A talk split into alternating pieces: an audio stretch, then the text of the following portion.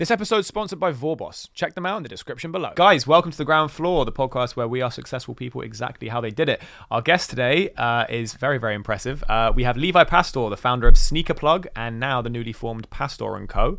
And uh, I'm really excited for this episode. This came about in a really, really cool way. So I know your dad because I met him at the gym. Yeah. And uh, and I would see his dad around the gym for like ages and we always chat at the gym. And then one day we got talking and he was like oh what do you do? And i was like oh i have a podcast. And he's like oh what do you who do you interview? And i was like oh like business people. And he's Yeah, like yeah. you got to talk to my sons. They run this really cool I didn't business. know that. Okay. yeah yeah yeah. And so uh, and i was like and uh, you know you meet a guy in the gym you don't really know what it's Yeah, going to be you know? so uh, and then i met up with you and your brother Sol, who you also run the business with. And uh and it's such an awesome story man. And i think we should start by saying you're 21 Yeah. which is insane. And obviously, I know a bit about your background and like how you built it, but for everyone listening at home, the first thing you started was Sneaker Plug. So, do you want to talk a little bit about what Sneaker Plug is? Well, you say it's it's interesting that you say I'm 21. That I don't feel young because I started Sneaker Plug when I was when I was actually 13 when I was in school. 13. So it feels like it's been a long time.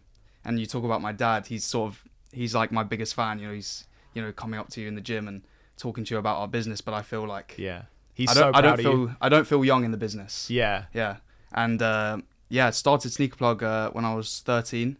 Um, Sneaker Plug is a is a company selling very rare, very exclusive footwear and hype, which is a massive, massive industry. I'm sure a lot of the the viewers will be familiar with it because it's it, it's really blown up in the past few years. Mm. Um, but when I was introduced to it uh, in school, uh, it wasn't it wasn't as big as it was or is now. You know, it wasn't it wasn't huge, and um, it was just something I was I was just very passionate about, very very interested in. how do you even get into that? Because we talked about this before, but it's like I don't understand how. It, as you said, there's so much hype around it, and it can be really hard to get these sneakers. So, how did you even get into that? Well, I found myself I I, I didn't like school that much. School wasn't That makes three of us. it, it was yeah it wasn't it wasn't it wasn't of particularly for me it i say i didn't like it i liked i liked the social part of school Yeah. i liked talking to people. I liked learning about things i was interested in but i'm a bit weird in the sense that if not if i'm not interested in something i can't excel at it. You know i can't i, I don't want to do it. I can't it, i find it hard to sit down and you know revise or read books that i'm not interested in. If i'm interested in it I can do it all day. But I found myself in school, you know, you know, getting in trouble for for being a bit different or, you know, not doing what I was supposed to do or what they thought I was supposed to do. And it frustrated me a lot. So it it happened naturally to be honest that I got introduced to Sneaker Plug. It wasn't like I really ever thought towards the future until I was just interested in fashion.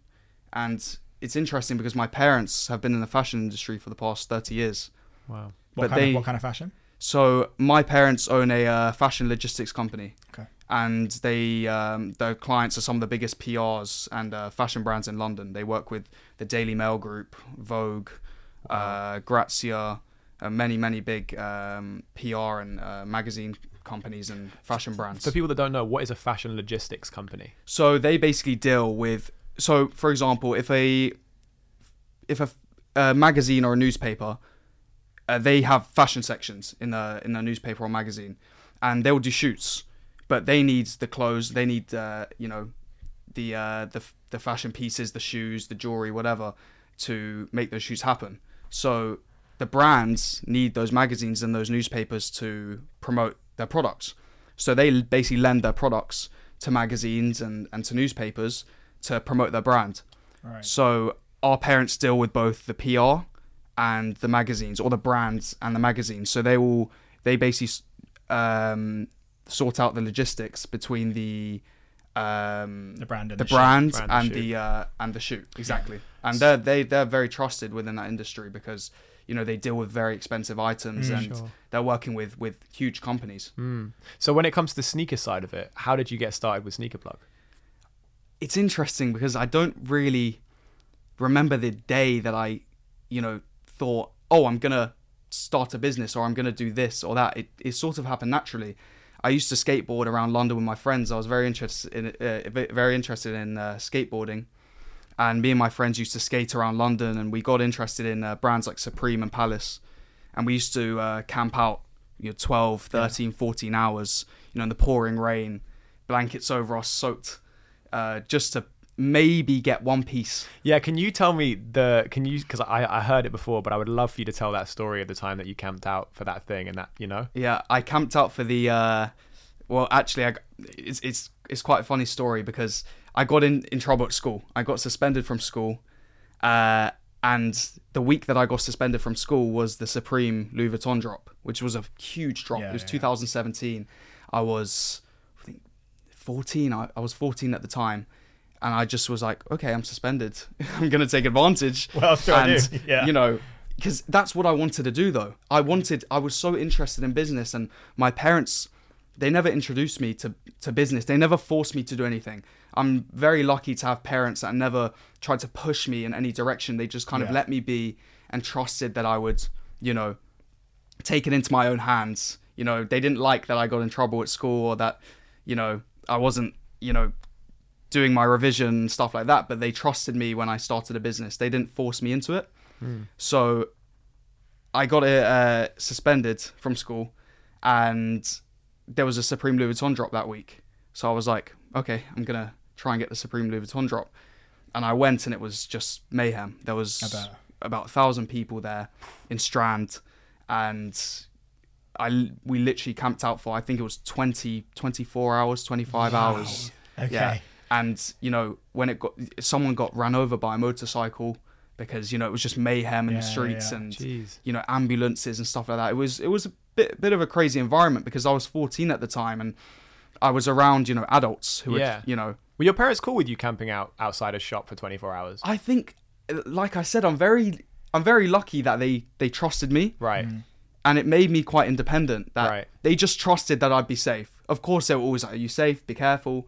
But they trusted that I knew what I was doing. Okay. So I, d- but I also don't think they really knew Yeah. or thought, Right. you know, it would be dangerous. So you Which were outside- In some ways, it, it was. Yeah. So you were outside the store basically in a line basically. Yeah, so they had a pop up. They Okay. did so they used a space. Louis Vuitton used a space to sell the goods, like a like a pop up in Strand. Right. And it was just w- on the day of the drop. I mean, it had been 20 hours or something like that. On the day of the drop, everyone was just like it was like a free for all. Really? And everyone was just like run to the queue, you know, push anyone who tries to get in Really? front of you. And I was 14. Yeah, yeah, So yeah. I was one of the first 5 or 10 people there and I got pushed to maybe 200, Are you 300 Really? in queue. furious when Yeah. that happened? Wait, Yeah. so you queued for like 24 hours or whatever, and you're you're right at the front of the queue, and Yeah. what? People just came in and just shoved you out the They're way. just like someone someone took his own list into his own hands. You know, someone who wanted to be at the front of the queue, and he was like, "I'm in charge of the list. Come here if you want to be on the list." And everyone just went to him. oh so I just got God, pushed to the back, and then I got pushed further and further and further. I would be fuming. yeah, but I was I was 14 at the Yeah, time, yeah. Yeah. so I wasn't, and I'm not. I wouldn't, you know, it's it was important to me, but it's not more important than you know pushing someone out the way or hurting someone. You know, it's never that important. Yeah. Were you, You know? were you going there purely to actually pick up something to resell it, or was it for Yeah. personal use, or Yeah. like what was the? Well, because actually, the reason, the main reason I started the business, it comes back to me now that I would ask my parents for, you know, the latest Yeezy or this or that, and they'd be like, no, why, would- why would we get that for you? So I'd be like, I'm a very persistent person. If I want something, I won't stop until I get it. So I was like, okay, I guess I'm gonna have to take this into my own hands. So I started off with 200 pounds. This was before the Supreme Louis Vuitton drop, and bought two pairs of shoes from Selfridges uh, from a drop queued up for a couple of hours for these Adidas NMDs. And one of them I made no money on. The other one I made maybe fifty pounds on, hundred pounds on. Shipped it to a client in Singapore, and I used that profit to buy the next pair of shoes and the next pair of shoes, and then you know I treat myself to this hoodie or those Yeah, pairs of yeah, shoes, and then when I ran out of money, I was like, okay, I have to sell my own clothes now. I have to sell these shoes I've worn. Right. But you know, I'd wear the shoes, and I'd still make a profit on them, even though they were used. So with the Louis with the Louis Vuitton drop, so what happened? You got pushed further and further back in the queue, Yeah. and then what happened? And then eventually, when I got to the front, the most exclusive products were sold out. Mm. So I couldn't get the, you know, the leather. Um, they had a leather varsity jacket, a leather baseball jacket.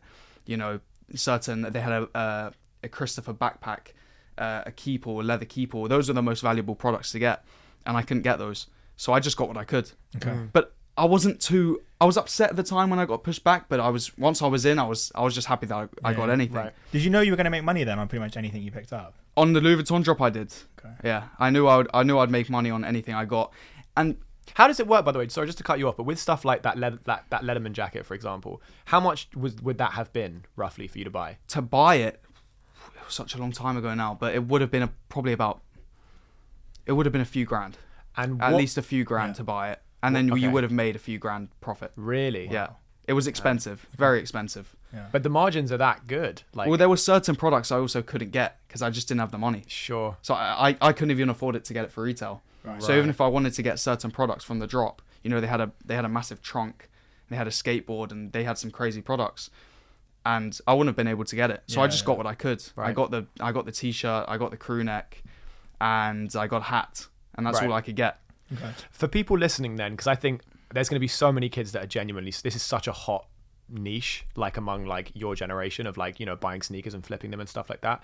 Um, for people that are wondering, when you talked about, for example, the Adidas drop, I wouldn't even begin to know where you find drops, for example. So where does someone, if they want to start flipping sneakers, where do they even go to find these drops? It's interesting because from when I started, which was now maybe, maybe it must have been seven or eight years now, it's so different. At the time, you could camp out and you could, you know, if you queued up, you'd get something. But it just got bigger and bigger and more crazy and more crazy, and people would fight at the drops. And, Wow. you know, eventually I stopped camping out because I'd camp out for 12 hours, 13 hours with my friends, and you'd get adults coming in and just skip the queue and they'd pay the manager or something like that and they'd get the shoes and we'd get nothing. Mm. So I decided enough of this. It turned into raffles. Um, and now it's there's people get products with bots. Um, there are still raffles as well. S- Some people queue out uh, in uh, the states, but it's become very, very, very, very difficult Right. to be honest. It's that's not to say that you can't get involved in the business and you can't make money from it because I've now met a lot of kids, you know, 13, 14 years old that I like I was at the time who are doing the same thing and it's I completely encourage it Yeah. because it's I would completely encourage going out and you know making some money for yourself. That's your money. That's Mm. the money that you earned and then you you value that money more. Yeah. Yeah. Mm. But it's much harder than it's ever been. That's So- for sure. so but how with does- persistence you you can you, can, get it. Yeah. How I mean, how does someone get into it then? You say it's a lot harder now than it than it was. So what would be your advice to someone who does want to go into it?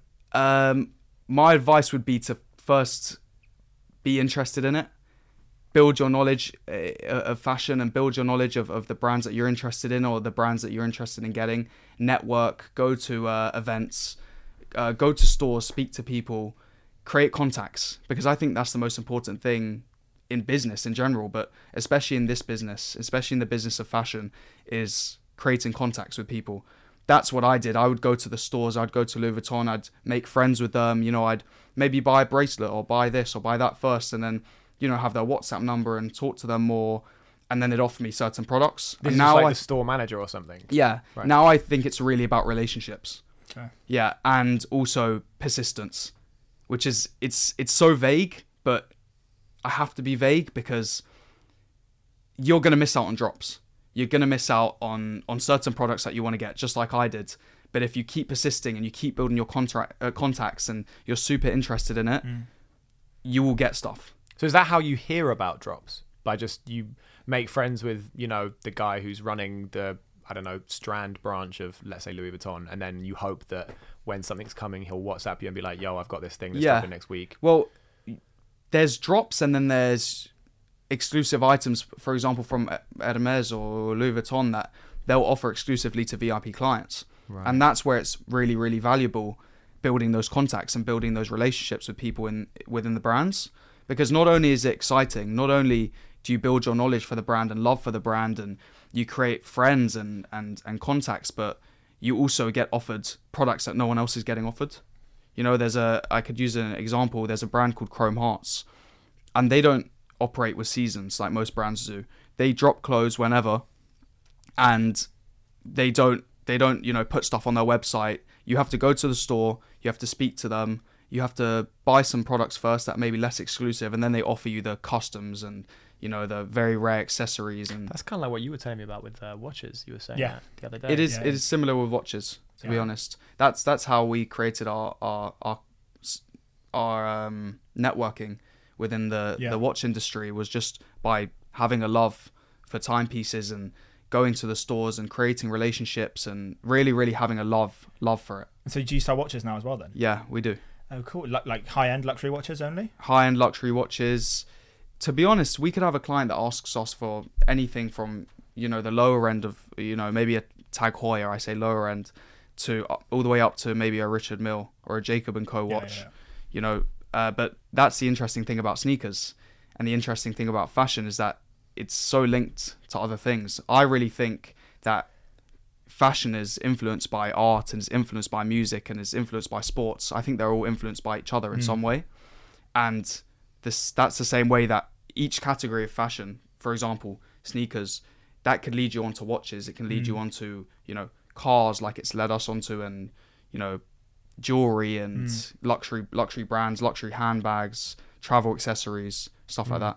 How do these brands actually feel about you reselling their stuff? Because I know that some of them are quite worried about their reputation being tarnished with people that they don't necessarily want being associated with the brand. And I know that a lot of, especially car companies as well, are very selective about who they actually sell to. Mm. Watches as well, if they catch you reselling a watch, they'll never sell to you again, retail at least anyway. Is that a thing, really? Yeah, yeah. So if I if I bought a watch from AP and then I sold it, they track it and they'd be like, right, we're not selling you a watch anymore. Wow. Retail, because otherwise they just get anyone coming in to, to buy it. Sure. It's interesting So- because some I I I know that it benefits the brands because otherwise the brands wouldn't release products that are Mm. super limited. I think well most of us want what we can't have, right? If if I could just go in and get any AP, it wouldn't be as exciting. If I could just go in and get any sneaker, it wouldn't be as exciting. And that really really applies to to, to the watch uh, uh, business and the watch world and the the fashion world. People want what they can't have. So the brands know this, and for that reason, they release products that are super exclusive. They want hype for the brands. They want people to want their products. They want to make it difficult for people to get their products because they they want the products more. Mm. So it's sort of like it's something that it's not really it, there there is this idea that it's that reselling is a bad thing, but everything's resold. If I go into a supermarket and buy an apple, Mm. that's been resold. You know, this cup is has been resold. You know, someone has manufactured it and then resold it and then Yeah. resold it again. It's the same. Same applies to watches. Same applies to to shoes. The same applies to vehicles. Mm. Um, I think if they didn't want people to resell the products, they wouldn't make them so exclusive. Hmm. So it's sort of like a secret. They know that Okay. people resell the products. They say they don't like it, but they continue to release the products in such exclusive numbers, which encourages resale. So is the idea then that you would get barred for reselling a retail watch, for example? Is that a myth, or does that actually happen? It's not a myth, but it definitely varies. It definitely depends on the company that you're buying Okay. from. Some companies, no company will openly say, we're okay with Yeah, resellers, you know, it's okay, resell our products. But they know that, you know, people resell their products. They know it's good for the brand. Hmm. Other brands will be quite open and quite, you know, vocal on the fact that they don't want you to resell their products. yeah. Um, but they know it's it's never going to stop, Right. you know. So One thing I want to touch on that is really cool is that you were at one stage supplying uh, sneakers for a lot of famous rappers, which is sick. And I think a lot of people are going to want to hear about that. So, can you touch on how that got started and, and who you worked with and some stories from that? Well, the way it started was at the age of 14. I was very naturally, uh, out of nowhere, introduced to an upcoming rapper at the time. He was 19 years old. He was he was a kid himself. In the Um, UK or in the US? In the UK, his name was Notes. oh, okay, Okay, right. yeah. How did you And- meet those? and that happened really naturally as i as, as i said you know i was actually selling some um some wireless tickets online that i couldn't i couldn't go there anymore. So i was selling some wireless tickets online and a close friend of his messaged me for the tickets. And somehow in the conversation he mentioned the fact that he knew Not3s. And i just was building the business at the time you know it was very very small. I was just passionate about what i was doing. And i always looked up to this uh, other young reseller called Benjamin Kickz. Heard of him, yeah. And I really looked up to him at the time, and I, you know, saw him selling to rappers in the US, and he was doing really, really well. And I always wanted to do something like that, but I never knew how I could get into it. Was Not3s big at this at this point? He had dropped um, Addison Lee. Addison Lee and he had dropped Aladdin. Right. Okay. Okay. So, So- yeah, he was. He was. He- Yeah, yeah, yeah, yeah. Those two famous songs Yeah, were really yeah. big, and, and Yeah. if you knew about UK rap, you you knew who Not3s was. Yeah. But he, as I said, he was a kid at the time. He was just building his career, so it really ha- happened at the right time for me, uh, and I was very lucky to be honest because his friend was so chilled, and I asked him if he could introduce me to Not3s and he could show Not3s my business, and he was like, "Of course."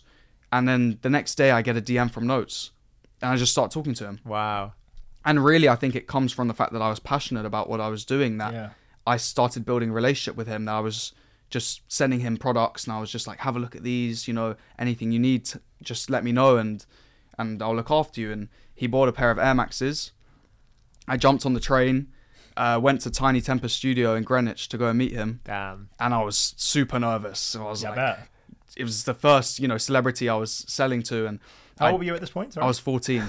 So I, I, didn't know, dude. uh, Is it? I told you, it's Yeah. insane. nuts. It was it was great. Okay. It's, it's interesting to to think back on it because you know when you're a kid you just do things you don't really think, but then when you look back on it you're like, no, that's that's that's incredible. It's it's crazy how how it's, it's sort of you know, I think you attract things in life, but sometimes you get lucky, right? And I definitely took advantage of that at the time.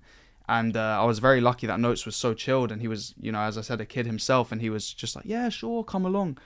And I and I come to the studio and holding a pair of these shoes, and they were just so excited by the fact that I was young and I was there in the studio, and it was it was kind of exciting for him at the time too. I think because he was still growing as an artist. Mm. He was still building his career. So I think it was quite cool that he had someone paying that much attention to him and someone that really wanted to was really interested in his individual style because for music artists their their style and their appearance is is, re- is really mm. part of who they are. It's really mm. important. And that's how it started. That's how uh, working with celebrities started at the age of 14 in um, Tiny Temper's studio in Greenwich. And so was it a thing where you rocked up and you gave him the kicks, and then he's like, "Oh, thanks," and he's like, "Feel free to like just chill and hang out." for Yeah, bit." it was it was it was interesting because his team was so welcoming. He was so welcoming. I, I rocked up and we went to the ATM and he went to uh, give me the cash and he was like, "Oh, do you want to stay and just chill with us?" So I found myself in the studio just sitting there So listening to his new songs that he hadn't dropped yet, and I was just in awe. Yeah. I was like, he's such a cool guy. He's so he's so relaxed. He was so honest, and he was so welcoming. His team was so welcoming to me at the time, and from there on, we kind of built a friendship. So it kind of reminded me of the Benjamin Kickz DJ Khaled relationship that um, Benjamin Kickz had with DJ Khaled. Okay. I sort of felt like the UK version of Benjamin Yeah. Kicks with Not3s, who Yeah, was yeah, coming up at the time. So as his career was blossoming and as he was growing as an artist, he sort of brought me on that journey with him.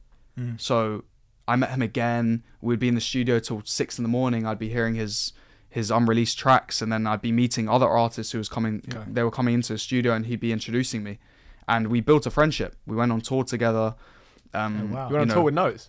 went on tour, went to uh, Birmingham. Uh, we walked into the Bullring in Birmingham, and just he started getting swarmed bet. just swarmed with people. I remember like it was yesterday, just getting swarmed with people, and he was he was he was just building his career at the time. Mm. We went to uh, to Bristol and his finale in uh, London on his birthday. This was in 2018, and then he started introducing me to Tiny Temper and Fredo and NSG. So as they were building their careers too, or as they started to get bigger, they were supporting me and helping me build my business. So that's how uh, the relationship with celebrities started. That's, insane. crazy. How much of an impact did that have on the business?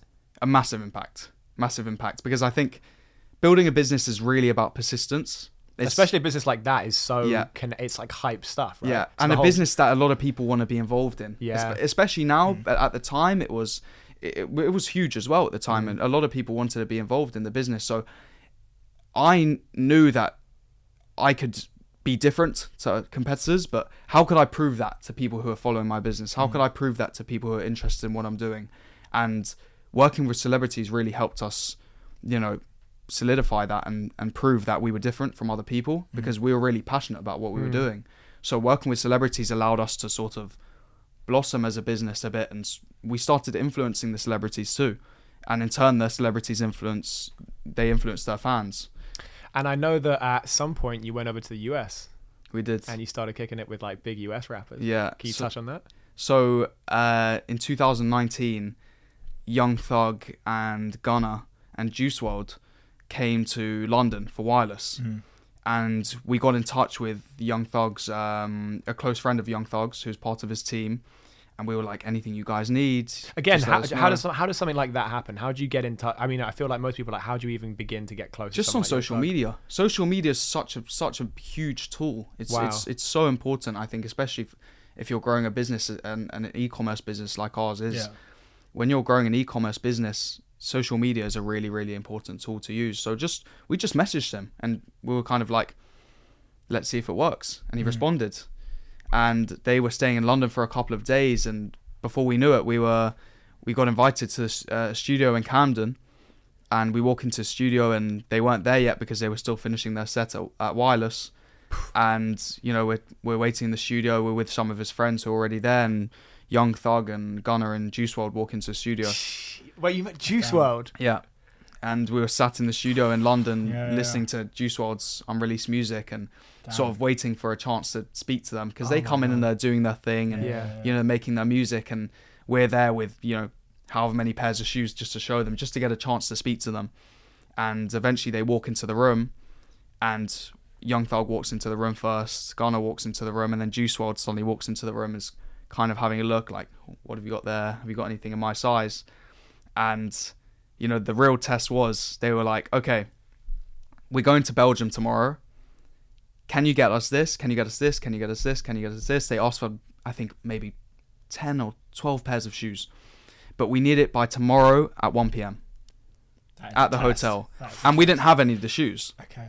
so we left the studio at 6 a.m slept for maybe a couple of hours because we didn't want to leave the studio because that's part of the business is Yeah, building the relationships with them Yeah, yeah. sitting with them talking to them you know and we enjoyed that as well so we left the studio at 6 a.m slept for about two hours and then got going smashing our suppliers driving all around london picking up all the pairs of shoes they needed and somehow we did it we hadn't eaten anything Yeah. yeah. we were on two hours of sleep, and we got everything for them. And we went to the Rosewood near here actually, Yeah, and um, just carrying all these pairs of shoes, and they were kind of like, okay, and you, we we saw their Yeah. face. They were kind of like they were surprised that we did it, Mm.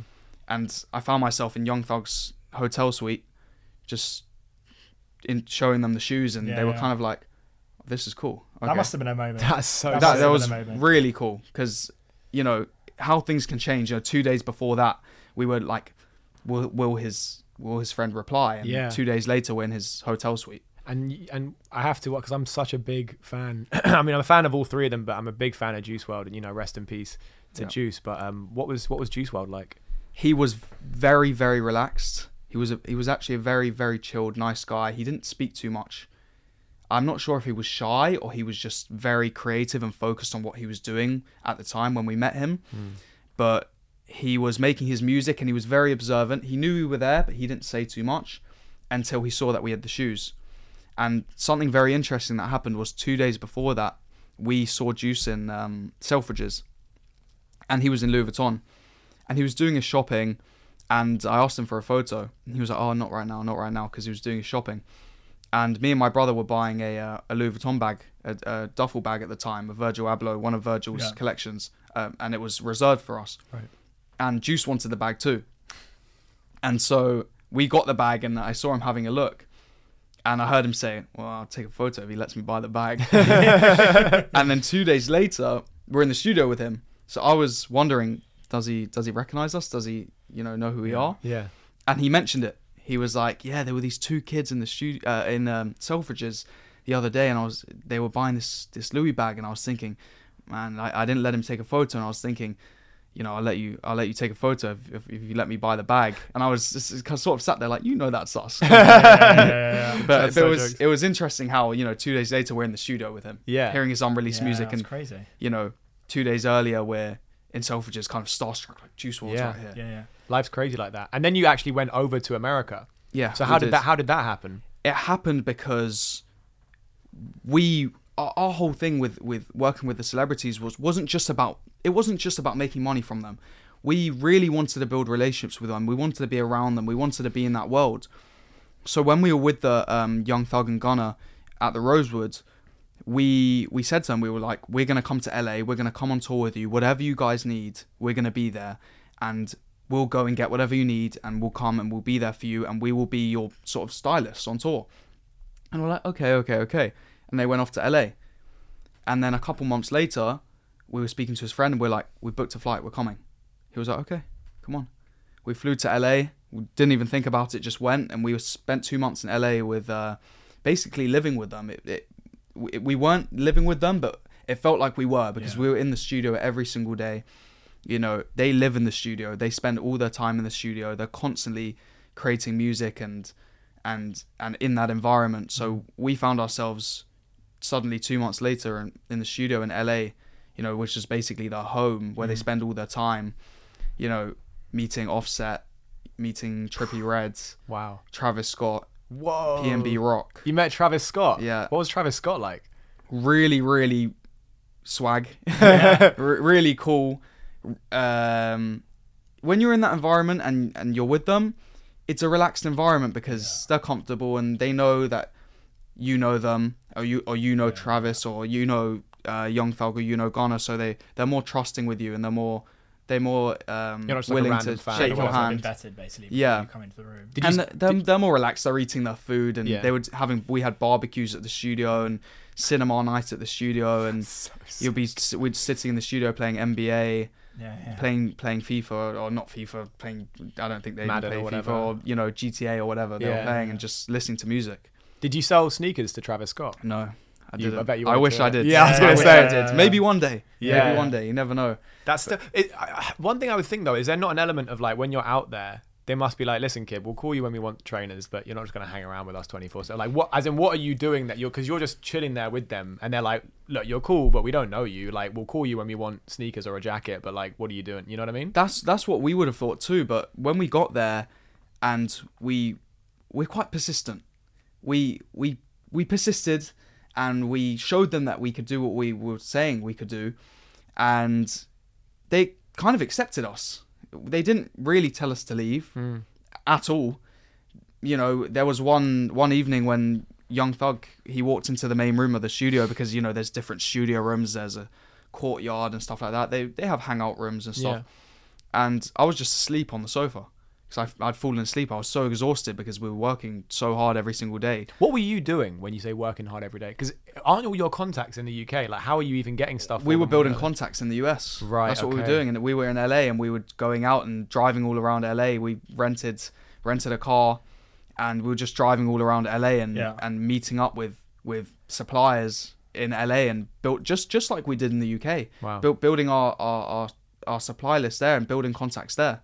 So were these like certain drops then that these rappers were asking for, or is it just like we want these kind of pair of shoes just from Nike or wherever? Can you just go out and get them for us, or like are they hard to get? Very interesting point because they would ask for certain products, but we, like I said before, we would we would also influence them. Yeah. So we'd walk in with with you know a pair of.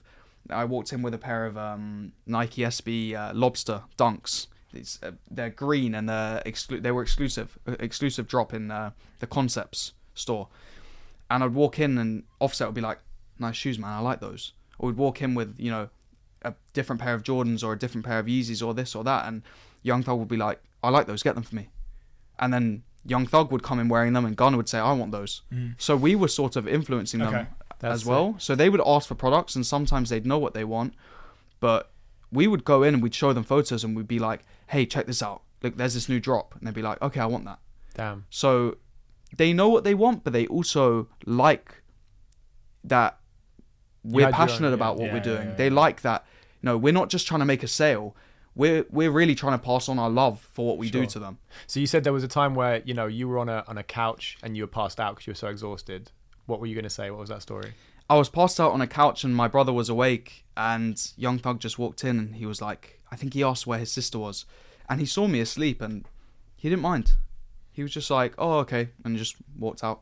He di- he didn't mind that we were there. He was he was very welcoming of us. Mm.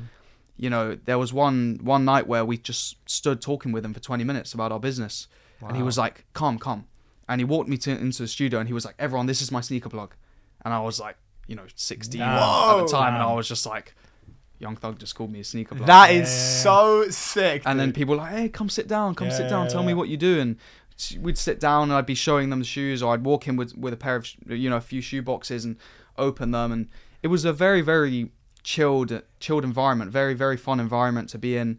We'd go to, uh, we'd go to music videos. He was um, working on his um, So Much Fun album at the time. Mm. So we'd go to music, uh, music videos, and we'd be, we'd be, you know, driving around LA in an entourage of, you know, ten cars. Thug would be in front in his Maybach, and we'd be in the Cadillac behind. You'd be in the inner circle, basically. yeah, it was, yeah. it was, it's sort That's of, so dope, it's sort dude. of what you see. It is, is, is how it is. Yeah. you know, Yeah. we'd stop off at the 7-Eleven at three or four in the morning, and we'd just come with an entourage of cars, and we'd all step out into 7-Eleven just buying snacks and Yeah. Yeah, yeah. going back to the studio. You know, one one day we were we were in the studio and they left. We just stayed chilling in the studio because some people would leave and some people would stay. And Young Thug went, and we didn't know where he was, and he went for hours. And he comes back, and everyone's like, "What are you doing? Like, what? wh- Where have you been?" And he comes back with a, a snake and a spider, a tarantula, and a s- uh, I don't even know what snake it was, a huge snake Yeah. and he just comes in with with this snake and spider. And he's like, "These are my new pets," and, and he Casual. forced me to hold this, the tarantula in my hand, and I was just, I really don't want to do this. Yeah. They just they're just having fun. They're they're creative, right? It's part it's part of the lifestyle. yeah. It's it's part of it's part of the fun. Was there ever any like craziness or like dangerous parts or anything like that? Yeah, there there there always is, right? Because you're in that environment, you're in that world, and that that's a tricky part of it because you're in you're sort of in an unfamiliar world. You're in their world, and they live very differently to to how we live. Our our focus is business. Our focus is building the business and you know focusing on that part. And you know they're dealing with a lot of different things and like people have seen in in the media or people see stuff in the media and the news. It, it isn't all glamour. It isn't all perfect mm. you know there's there's you know disagreements and there's you know people a lot of different people coming into studio a lot of different personalities so there were definitely times where we'd have to sort of step back and and you know move away from certain situations and kind of let them do their thing because at the end of the mm, day we were in their environment Sure. So where did the business go then? You were 16 at this point. Like, where did you go from there? What was the kind of the next step after dealing with A-listers like that? Well, that that's it's such an interesting question because business can really bring you up, but it can really bring you down at the same time. And we learnt a lot from selling to to the celebrities, selling to the rappers. We still have some very good relationships with uh, with rappers now, but it was a definitely a big high, Mm. but a big low afterwards because we spent two months in LA, and we were having an amazing time, and then COVID came and we went back to London, and we really had to sort of rethink what we were doing because the rappers weren't touring, they weren't buying stuff, and we went back and kind of had to reset, and that's when we got intro- uh, introduced to uh, the world of private clients, and we got introduced to uh, Farfetch, which was a massive, massive next step for us.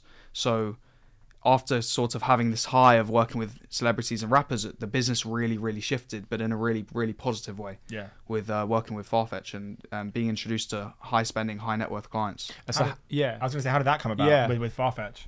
It this is this is uh, this is why I said before that networking connections are so so so important for any young people that may be uh, uh, watching this or anyone who wants to get involved in business in general. I, I can't stress enough how important you know connections and networking has been for us and friendships and building relationships because someone who we had met who was working at Matches Fashion which is uh, similar to Farfetch similar to Net-a-Porter it's a big uh, online uh, online and uh, luxury fashion platform and we met him a couple years prior to working with Farfetch when he was working for Matches Fashion. And we just built a relationship with him and you know had similar interests and you know he knew what we were doing. And we were building credi- credibility with our business working with rappers.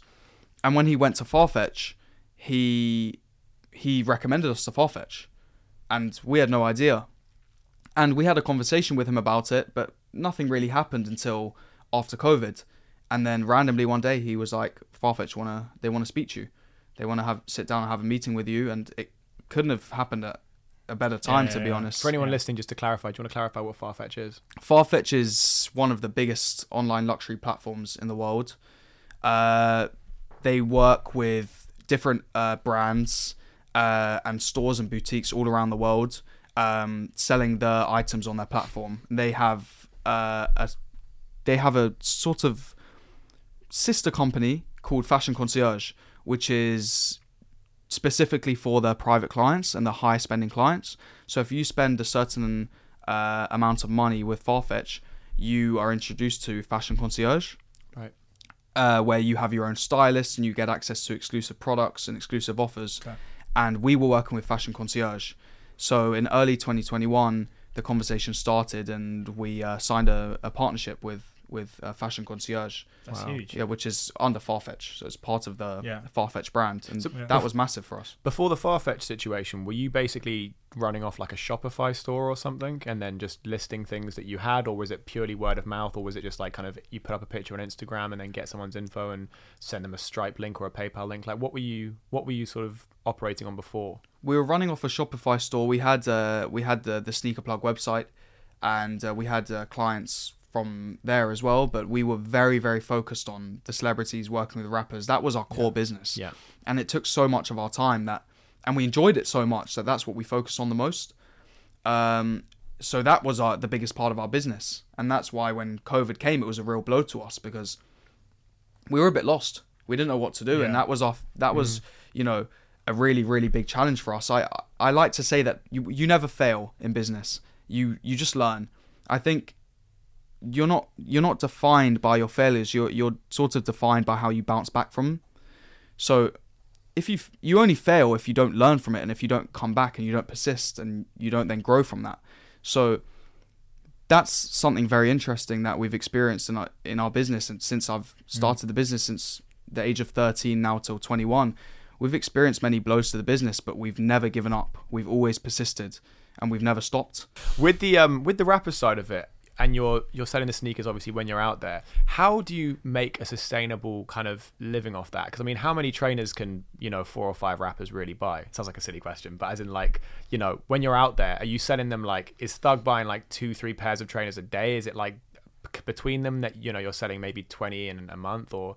And what kind of markups do you get? Like, how much money are you making in that kind of time period? they were they were actually buying a lot Really? yeah they were buying a lot because it's as I said it's part it's part of the it's part of the image What is a It's lot really- in that description? well, for example, when we were in London, they ordered, you know, 10, 12 pairs of shoes in in the space of a couple of hours. Wow. You know, so they were they were ordering a lot of shoes and every single day really or every every couple of days they'd be like, "Okay, I need this. I need this jacket. I need this pair of shoes.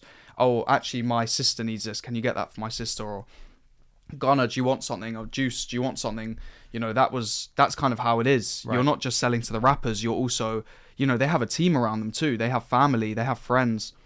So we we were sort of it found ourselves in the studio not getting bombarded because we welcomed it, we loved it, but not just focusing on the rapper. We were also, you know, yeah, of course, like what would you like? How can we help you? Yeah. Like what can we do for you? So it, it took a lot of our time and, and Yeah. we were we were doing very well. Um, Are, you- are, are these sneakers like? Do they cost like what, like five hundred bucks, or are you talking like five grand, or like what kind of? For the business side of it, how how much money are you trying to make in that kind of period? Like, how does that work? just really we were just we weren't it's interesting we weren't really focusing on how much how much money can we make we were more focusing on how can we build the relationships with them we, we've always thought long term Yeah. never short term so sometimes it, we, we wouldn't try and sell them the most expensive pair of shoes. It was like okay you want this $200 pair of shoes that's okay. Okay you want the more expensive you know two grand pair of shoes that's okay. But we were really focused on just building the relationships with them. Hmm. So it was quite a difficult thing at the time because we're in a very very expensive city Yeah. you know spending a lot of time there but also trying to build relationships with them rather than just selling everything we can and Yeah. you know making as much money as we can Yeah. we were making good money but it was also very expensive to be there hmm. Uh, so that's why we eventually had to leave because it got it was too difficult to do you I know think, I think that's a mistake a lot of businesses make. They try and just push the highest ticket item on everyone they can, just because that that gives them the highest margin. And it's like you're absolutely right, man. And to have realized that so young is insane. and Like, it, it's it, so true. it never works because no. No. matter how wealthy you are you don't want to be ripped off you don't want to feel like Yeah. you're used and we still have that same that same ethos today is building the relationships with our clients just and we learned that with with celebrities really. We learned about building relationships with people all the way down from when i was 13 14 years old building relationships with, with people working in the louis vuitton store to building relationships with the rapper to now building relationships with high spending vip clients and every client around the world to be honest because everyone has a different taste. Everyone wants something different. Everyone has you know a certain budget or you know something they want at a certain time it's not just about how much money can i make off someone it's Yeah, about yeah. building relationship with them we sort of have that long-term mindset rather than let's just suck Yeah, you know yeah. as much money as we can out of someone because Absolutely. they'll never come back When you talk about getting ripped off, though, that that kind of brings me to another interesting question because I think, like at this time, you know, you're 14 to 16 years old. How did you ensure that you weren't getting ripped off by these rappers or by any random word of mouth clients or whoever you came across? You know, it's quite easy as a kid to to be taken advantage Yeah. of. How did you ensure that didn't happen? Well, it did. It did happen. Right. And so I was very lucky that I had my brother uh, come into the business because, you know, How old was your brother at that time? uh, he was. Well, how much older is he than you? He's seven years older than me. Right, okay. So he used to be a, a, a footballer, and then he had to stop playing football at the age of 21 because of an injury. So he found himself a little bit a little bit lost, not sure what to do because since he was four years old, his main focus was to be a footballer. That's all he ever knew. Yeah. He played all around the world. He played, you know, he played for QPR, he played for Chelsea, he played for Fulham. wow. He played in Brazil when he was 16 years old. He went there on his own. He played in Hungary, played for Inter Milan. So he was like really good. He was really good. He was really good. He was he was a he was a small right back, but a very good right back. yeah. Right. He played with Raheem Sterling at QPR. Whoa. Yeah, and um, he was a really great footballer. But I think life has a plan for everyone. You know, of course we can work as hard as we can towards anything, but I think life puts us in, in, in the right places at the right with time. that. I think everything happens it, for a reason. But then actually, when you're looking back and you see the story, Yeah. you kind of think, oh yeah, that makes sense. The timing and where exactly you are, everything For- makes sense. that's why i love business so much because Yeah. it's taught me it's taught me to just trust the process work as hard as you can have the right energy you know do the right thing and the right things will happen the right things will come to you and i think the same applies to my brother football just maybe wasn't meant for him mm-hmm. because if he hadn't come into the business the business wouldn't i have to be truthful with myself the business wouldn't be where it is now without him Yeah, yeah. Well, it's funny because we were talking about this before we came into the studio outside, and you, I was saying to you, I was asking you what the situation is with you and Sol, your brother, in terms of roles and responsibilities in the business, and you basically said the exact same thing that I always say about my relationship with. With Oh, James. interesting. I didn't Yes, know that. He said the Okay. exact parallel thing. He was like, Sol does all of the stuff that I can't do, and Yeah. I do all of the stuff that he does. And he was like, I do all like the kind of the creative, like product facing stuff, and he does all the kind of operations, like finance yeah, stuff. yeah. And I was like, dude, you literally just described the entire relationship. Yeah, between yeah, that's Ski." crazy. I was very much uh, a, a 13, a creative 13, 14 year old, you know, but I was just very much having fun and just, you know, thriving off the fact that, wow, I'm in this, you know, really cool environment. I'm with rappers. I'm in the studio. I'm, Yeah, you must have been like. That's a side note. You must have been like the coolest kid in school.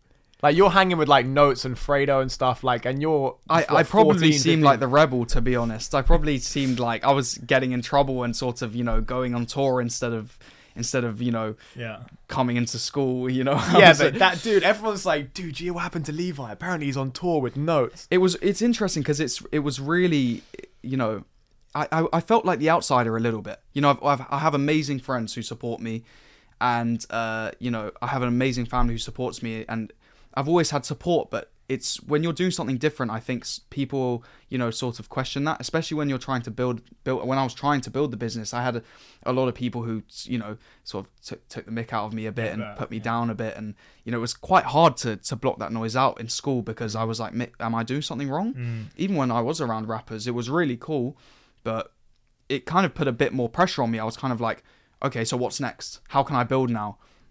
I'm doing this but I need to grow. So it was really cool. Uh, I'm not sure if I was the coolest kid in school. Uh, I mean maybe It's know, hard. It's hard to be cooler than the kid that's on tour with. it was very at it, 15. yeah it was, it was very cool to be around rappers but i wasn't even thinking about that. I was just i was just so focused on what i was doing. I was so I, I was so passionate about the business and so focused on building the relationships with the rappers that I wasn't even thinking about being the coolest yeah, kid. of course. It's just Where- more where like does- a where does that fact. But it, from? but it, but it, wa- it was Yeah. cool. It was cool. It Like- was very cool to be around them, and it, it was cool to to have my friends sort of be like, "Oh, you're doing this, you're doing Yeah. that." I was like, "Oh yeah, maybe I." I never really stopped to think. I just yeah, yeah. I just kept going. Before you get onto that, though, I just want to let you finish what you were going to say before about not getting ripped off and how Sol, uh, your brother, was a big part of Yeah. that, like when you were younger. Well, like I said, uh, he he wanted to be a footballer. That was his focus his whole life. And if there's one thing that football really taught him was discipline and hard work. And I was very very passionate about what I was doing, but I was very excited. I was a kid and I was in that environment, and I wasn't thinking about the business aspect. I wasn't I wasn't thinking about the admin aspect, marketing, you know, branding, you know, branding the, the, the shoe boxes, for example, or, you know, pushing the, the business and, uh, you know, online, for example. I was just focused on what I was doing. And he came into the business and he sort of made me much more disciplined, made me much more aware of very, very necessary, important parts of business. And he also really had my back. I mean, my brother's like my best friend. You know, we I love that. we you know it's it's difficult at the same time because we're business partners and brothers so sometimes we may not talk to each other like business partners do because we're brothers and you know we clash but we're very very lucky to to have each other without him the business would 100% would not be where it is Mm. and we need each other like how much does he sound like me? I know. It's true. it's interesting you were telling me you know downstairs that you guys need each other and it's Yeah. it's, so, it's like looking in a mirror, man. It's so Yeah. funny. You're literally like it's, it's like the spit of me in terms of like your approach and where your mind's at and how where, like how you came up and stuff. It's and I was lucky to be honest. You know, I, I, I wish that he would have become a footballer. That, that that was his goal, but it must have happened for a reason because Mm. he came into the business at the right time when I needed him. When I was going on tour with Not3s and Yeah, yeah. I was dealing with more celebrities, and it, it is difficult at the same time. It's not all you know glamour. It's not all it's not all perfect. You're also dealing with you know a lot of different personalities, and you're you're dealing with not just a celebrity, but you're dealing with management and you're dealing with friends and Mm. you're dealing with people who may not really want you to be around and who you know people did take advantage of me at the time and would try and get the you know free shoes or try and you know How does that? Yeah, how does that work? Can you touch on that, like the taking advantage of you part? well, I would. I had a, a lot of support, you know, from from management and a lot of support from artists. But there's always people who are gonna try and take advantage, and they're always gonna, you know, try and get the free shoe or try and not pay for something. And when you're on your own as a 13, 14 year old, it's hard to sort of be like, you know, put put your foot down and be like, no, Yeah, yeah. you know you sort of take it and you're like oh, okay like what do i do i'm in this environment with adults you know and as soon as my brother came in he was like no they're not taking advantage of you in this that way no you're charging them for this no you need to put the right profit on this and it was kind of difficult because i was like but i don't want to break relationships with people but Mm. it was it was a very necessary But influence it's not a real relationship if they're taking advantage of you anyway. so, exactly yeah. exactly and i think that happens in in all forms of business and in all forms Yeah. of life right you need That's you need true. you need the right people around you i'm sure you guys have it too the right the right sort of voice in your ear to be like you know pull you back sometimes be like hey remember this remember Yeah, that yeah. Speak- so he really came in at the right time Speaking of profit, is there like a, an industry standard kind of markup on when selling on reselling sneakers and stuff like that? mm, Like, how do you know how much to charge? Like, what kind of markup do you even think about adding? it really varies on the product Right. it really really varies on the product it depends on how much we get the product for um you know your markup on a on a piece of art for example now we're involved in art is a lot more than your markup on a shoe but you know some some shoes we may you know may cost less than than another shoe for example a shoe that costs 2 grand we may only make a 100 pounds on because we only got it for a certain price and we can't overcharge our client and a shoe that you know costs 250 we got for a really really good price and we're able to make maybe 200 pounds on Right. Okay. So it really really varies and that's Yeah. where it was really important that i educated myself on the business and you know built the contacts because then the more contacts we had that now we have very very strong suppliers all around the world you know in, uh, in the states and uh, mainland china and hong kong where we have offices as well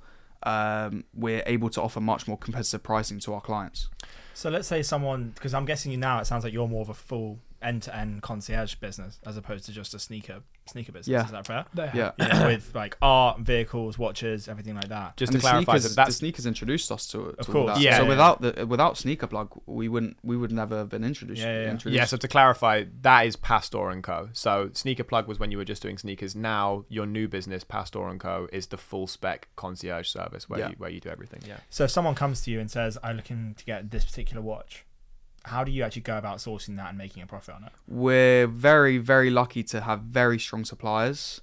Um, Are, so these, are these like retailers that you're going to directly, or are these like Not really. resellers Not- that you're the- relationships with? it's mostly it's mostly we have we have suppliers that aren't that aren't the the it's it's so difficult. It's I sort of gave up after the camping out and stuff like that. I gave up going directly to the store.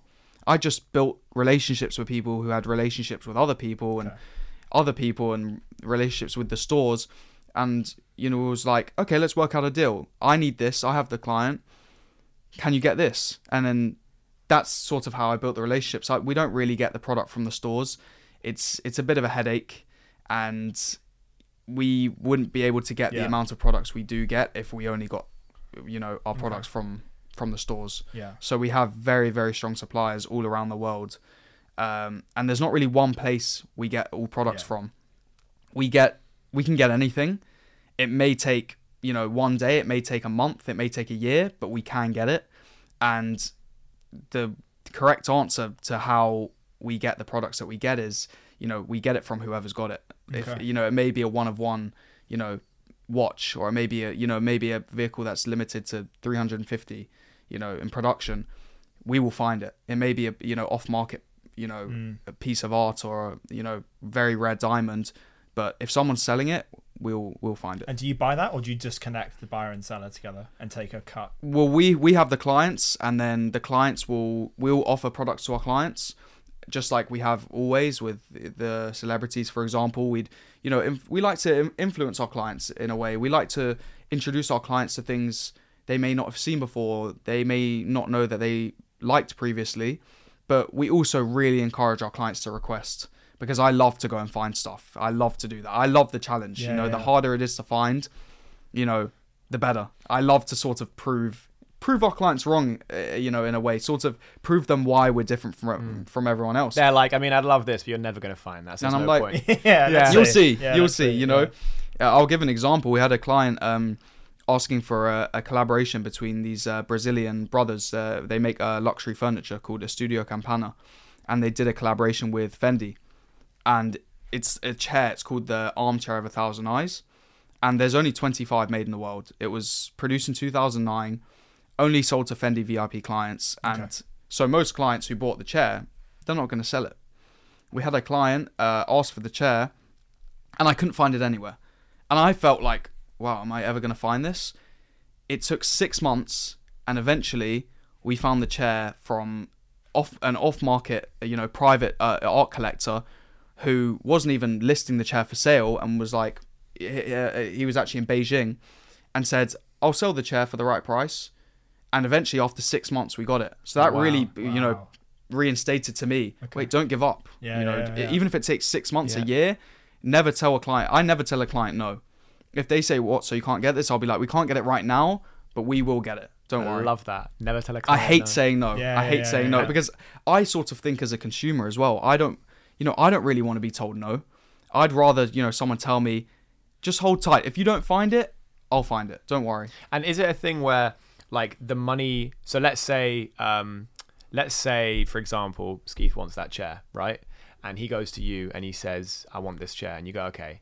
You find me, I've got the chair. Is it a thing where now, let's say the chair costs a million pounds, Skeeth pays you a million, you then give me the million, or you know, minus your markup or whatever it is, or is it a case where he pays me for the chair and then I pay you a fee or whatever it is? How does the actual structure of the So- deal work?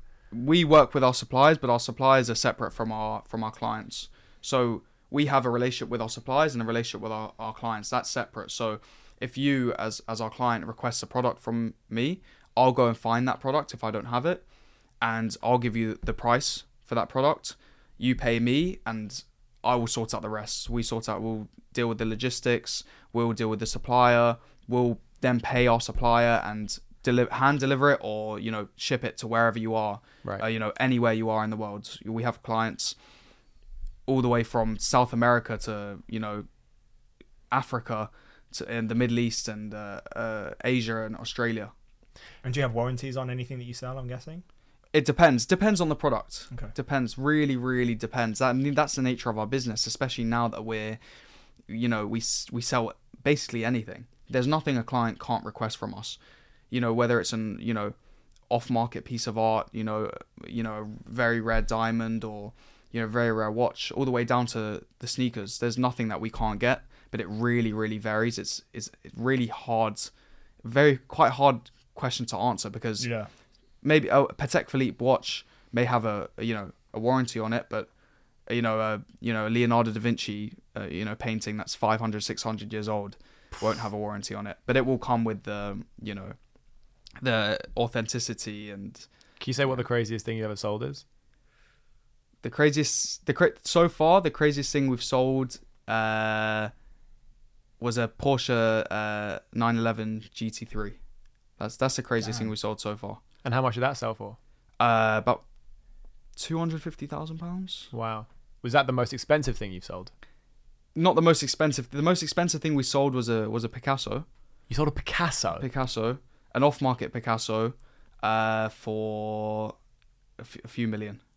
yeah, a few million. That's insane. And like, what? I'm curious. Like, the on the sold a Picasso. like, on the other side of that. But that was a Picasso that wasn't even. It's it's so interesting because we didn't even know about that Yeah. that Picasso because if you look up uh, the, the Picasso that we sold, it doesn't come up online. It's it's off market, wow. and that was a, a private a private um, collector selling that. Okay. That's wild. What have you learned from the clients that you work with? Because I'm assuming then to be able to spend that kind of money on art, you're obviously in a very, very fortunate position or wealthy position. Like, what have you learned from the clients that you work with?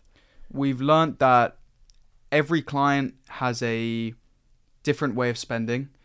Every culture is different. We we deal with it. Uh, you know, we have deal with clients from all around Yeah. the world. So we, you know, we find it very important to have a, a strong understanding of their culture, to have a strong understanding of who they are, because everyone has a different. You know, everyone have diff- has different personalities. Everyone, you know, some clients want to have close relationships with you. Some clients just want to buy one thing and they want to come back to you when they want something else. Other clients want to build build friendships with you. So something that we've learned is to have a real respect for, you know, cultural, you know, lifestyles and, and how our different clients want to spend.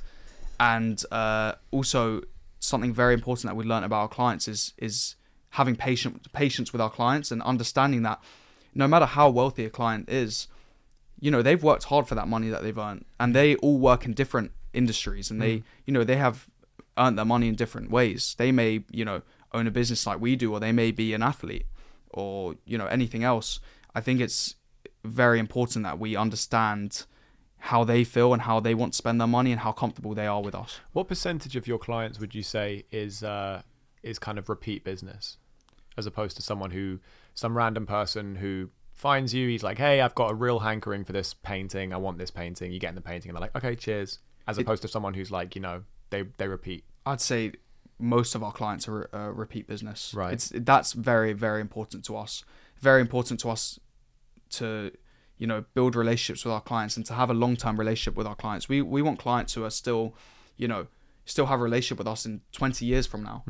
You know, if a client just wants to buy one thing and and you know go elsewhere, then that's completely fine. They're free to do that, and you know we'll encourage them to come back to us, and we'll you know be there for them whenever they need anything. But you know, it's very important for us that we build long-term relationships with our clients. And in this kind of industry, is it a case where, excuse me, is it a case where you have like, you know, 50 clients or 500 clients or what kind of is the uh, kind of size of clients would you say? We we don't now that now that we have Pastor and Co. Now that we're working with Pastor and Co. We don't need to be a you know a you know publicly you know listed company. Sure. You know, it's it's better that we have you know a few hundred clients that we can really really focus on and really build relationships with then be a massive company that sort of loses control because when i think when a company you know gets too big sometimes companies get too big Yeah. And they lose you know the quality control for mm-hmm. example you could look at mcdonald's Yeah. okay mcdonald's is huge people love mcdonald's and it's bigger than it's ever been. But the quality of McDonald's was much much better when it was starting out in the 1950s. You know, it was it was much to me. I, I would I would I've watched the film. On I was going to say, uh, Yeah. that's, The founder. the yeah, founder. about the founder. such yeah. a great film, and that's what they were scared of, right? They were scared of the whole, oh, we don't want to franchise. If we franchise, we lose quality. Yeah. Uh, well, a good example I could give relating to McDonald's uh, is In and Out. Have you ever had In and Out I haven't. haven't I really no. want to try it. I've heard it's, It's really so good. good. I've heard it's insane. It's not publicly listed. The company. right. It's still a private company. They they don't want to. You know the it's this. I think it's the grand the grandchild of the of the founder uh, still owns the company, Okay. and they s- only operate in a few states in the US, and it's really really good. Yeah, and there's yeah, yeah. queues every time you go, no matter when.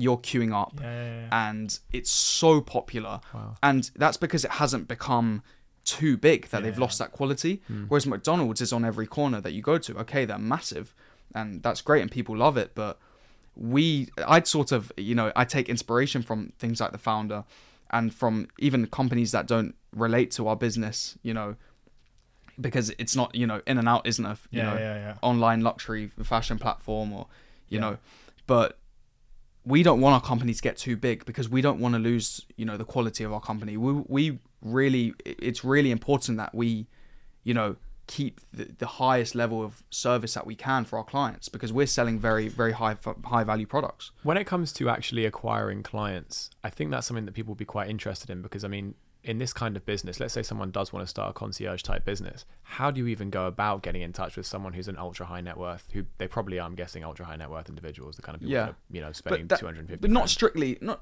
not we don't only strictly work with high net worth individuals right. you know, you you could love you know luxury fashion and not be a billionaire. You could love you know luxury brands. You could love sneakers and not be a billionaire. It's we don't strictly work with you know ultra high net worth individuals. We work with ultra high net high net worth individuals. We work with royal families and and uh, you know basketball stars and footballers, but we don't turn our nose up at anyone. We we we welcome business from anyone, and that's why Sneaker Plug is so important because we have you know products all the way down from sneakers all the way up to pieces of art. Yeah. Mm. So yeah, we we would never you know turn our, uh, up our nose at anyone. It's really important that Yeah. we have relationships with with with everyone. I was going to say on that. I mean, why would someone, if they didn't know you, why would someone use you as opposed to going to another concierge style business? I mean, we had like Adam Abraham on here, for example, from Love Luxury, who is very in a similar position. Why would someone go to you versus that other person? Bar obviously being referred to you or having an existing relationship. It's a good question. I think the best answer to that is the the experience we have, not just the experience we have, uh, but also the kind of products that we have access to. We have access to products that no one else has access to in the world. We have access to Da Vinci paintings, you know, to Caravaggio paintings, Picasso's, like I said. Um, you know, the third oldest surviving Aston Martin in the world. It's Really? 1922 Aston Martin How much is that going for? uh, around eight million, I believe. Do you want to? Um, you, you know, you get you get this yeah, one. I'll so get the next get- one. yeah, yeah, Yeah. All right, So okay. it's it's really you know something that's very very uh, you know that shows why we're different to other other uh, competitors. You know, I don't I don't really see anyone as competitors. I see them as, as people who sort of drive us drive us further. Right? It's it's Yeah, important yeah, to have people that drive you further because they push they push you to push your own boundaries. Um, but the products that we have access to, the products that we sell, you know, we have we have access to some of the rarest products in the world that other people don't have access to. As we start to wrap up, I'm just curious to know where do you see Pastor and Co going? I mean, I, as I suppose and Sneaker Plug, but I know that Pastor and Co. Obviously, since we've been speaking, I know that you've got a lot of stuff planned for that and a lot of big things happening now. So, kind of, you know, in the next couple of years, what do you what do you see happening? It's a good question. I I, I felt like you would ask this question too. Because I know that I've been speaking to you and I've been speaking to your dad, and so I know some of the exciting things that you've got coming up. But I'm Yeah. also curious, n- not only for you to touch on that for the audience, but also anything else that might be coming up or that you have that you would like to achieve that hasn't happened yet. Well, some, something that it's, it's it's still in a bit of a process, but we're we're now approved uh, suppliers for the Royal Commission of Alula. Uh, uh, in Saudi Arabia, it's just it's an ancient city in Saudi Arabia, and one of the mega projects as part of Saudi Arabia's 2030 um, vision. Um, so you may have seen the line Yeah. in Saudi Arabia, and they have a, a new ski resort that they're building uh, called uh, I think it's called Trojena, and they've won the bid for the 2030 Winter Olympics there. Okay. Um, so we are now official suppliers of um, for the Royal Commission of Alula, which is Wow. very very exciting. So that's something. we're- Congratulations, bro. Thank you. That's something we're really, really focused on. Something we're very, very interested in because the the market in the Middle East is huge. I think, I think Saudi Arabia, you know, UAE, Qatar, they're they're the next. You know, they're progressing so fast and at so, you know so at such a big scale. That's that's a big target for us. But also to just just keep you know growing relationships with our clients and keep pushing the boundaries and and uh, keep keep challenging ourselves and keep proving proving our clients wrong a bit maybe of Yeah, the yeah. kind of products that we can get and just progressing. I think the most important thing for us as, as a as a as a business is we always think long term, but this, maybe the short term goal is as long as the business is progressing, as long as we're always moving forward, then you know that that's that's the best that I could hope for for the company mm. because you never know what's going to happen, right? You know, It's a good life, mentality, that. life throws Yeah. things at you that you don't expect. So as long as the business is progressing and we're growing, then then maybe I'm not content because I don't. I'm not sure I'd, I, I'll ever be content because I, me and me and Solomon, we we really like to push ourselves, but that's probably the, the best answer I can give. That's a know. that's a great answer, man. Um, bro, this has been such an insane conversation. Um, I would like to round off with the same question we ask at the end of every episode, which is uh, for anyone watching who might want to start a business of their own. If you could give someone one piece of practical, actionable advice, what would that be? So less on the side of uh, you know work hard, believe in yourself, more on the side of something actually tangible that they can implement. A bit, a bit of sauce. Well, I, I was going to say because something that I've really really learnt is is uh, of course an obvious thing to say would be self belief, but persistence. Never ever ever give up. I mean, I know it's it sounds like the cliche, but it's true. You know, I look up to people like Jimmy Iovine. You know, he was he hated school himself, L- like me. I, I- it just wasn't for me. And he's you know the founder of Beats by Dr. Dre alongside Dr. Dre, and you know he's responsible for some of the biggest music artists. You know, careers being as big as as big as they are that we know today. Probably one of the most important people in music ever. Exactly. Yeah. And you know, if you haven't watched Defiant ones, I, the Defiant ones, I'd really, really recommend it because that's one of the most inspirational things Mm. that I've ever watched. And it's it's to never it's really especially in such a competitive world now is yes the world is as competitive as ever but there's more doors open than ever it's you know it's not impossible to achieve anything. I think i think any anything is achievable as long as you persist as long as you don't take your failures as failures you take them as lessons and you never ever ever give up. And i know that's really a cliche but it's definitely something i've learned and something i will continue to do. If there's something if there's something i've learned in my business is we've been in spots in our business where we could have we could have given up we could have stopped and we didn't and we're better because of it. So that's probably the best answer i could give to that I love that I- i hope though. it's i hope it's i hope it's a it's the right answer or There, answer there that is people no right or wrong for. answer. That was a great answer, man. Um, Levi, thank you so much for doing this, man. I mean, honestly, uh, obviously I've spoken to you off camera, but like you're a tremendously passionate, hardworking person. You're a fantastic communicator, and the fact that you've achieved everything that you have by 21 is honestly, Nuts. it's insane. thank insane. you Ollie. thank you guys and Thank you. uh, dude, you're gonna be. it's uh, just the start hopefully This is what I'm saying, man. You're going to be an absolute force. You are going to absolutely smash it as life goes on, uh, and I can't wait to you know see everything that unfolds for you, man. But I'm so proud of you, dude. It's fucking awesome to see you do this stuff, and uh, and thank you for coming on the show, dude. Um, where can people find you in camera three over there? uh, you can find us on pastorandco.com and sneakerplugofficial.com Spell that out for them just so they know. pastorandco.com, P A S T O R A N D C O.com, and sneakerplugofficial.com, S N E A K E R P L U G O F F I C I A L.com. Amazing. And on social media, Pastor and Co. and uh, Sneakerplug UK. Thank you guys so much. Thank you for having Mate, me. thanks for My coming pleasure. on, This was man, your first honestly. podcast. Yeah, it was my first. we podcast. took your Yeah. podcast virginity, baby. Great, great to talk to you guys. nah, it was awesome, man. Thank you so much for coming on. Um, Guys, what an insane episode. That was ridiculous. I'm going to talk directly into that camera. That was insane. Uh, if you enjoyed the episode, please do hit the like button because it really, really helps with engagement. It helps us get even more guests on, uh, amazing guests like Levi. But please make sure to subscribe and also turn on post notifications as well. This has been such an awesome conversation. Um, thank you again, Levi. Thank you guys for watching. We'll see you in the next one. Take care. Thank you guys. Thank you.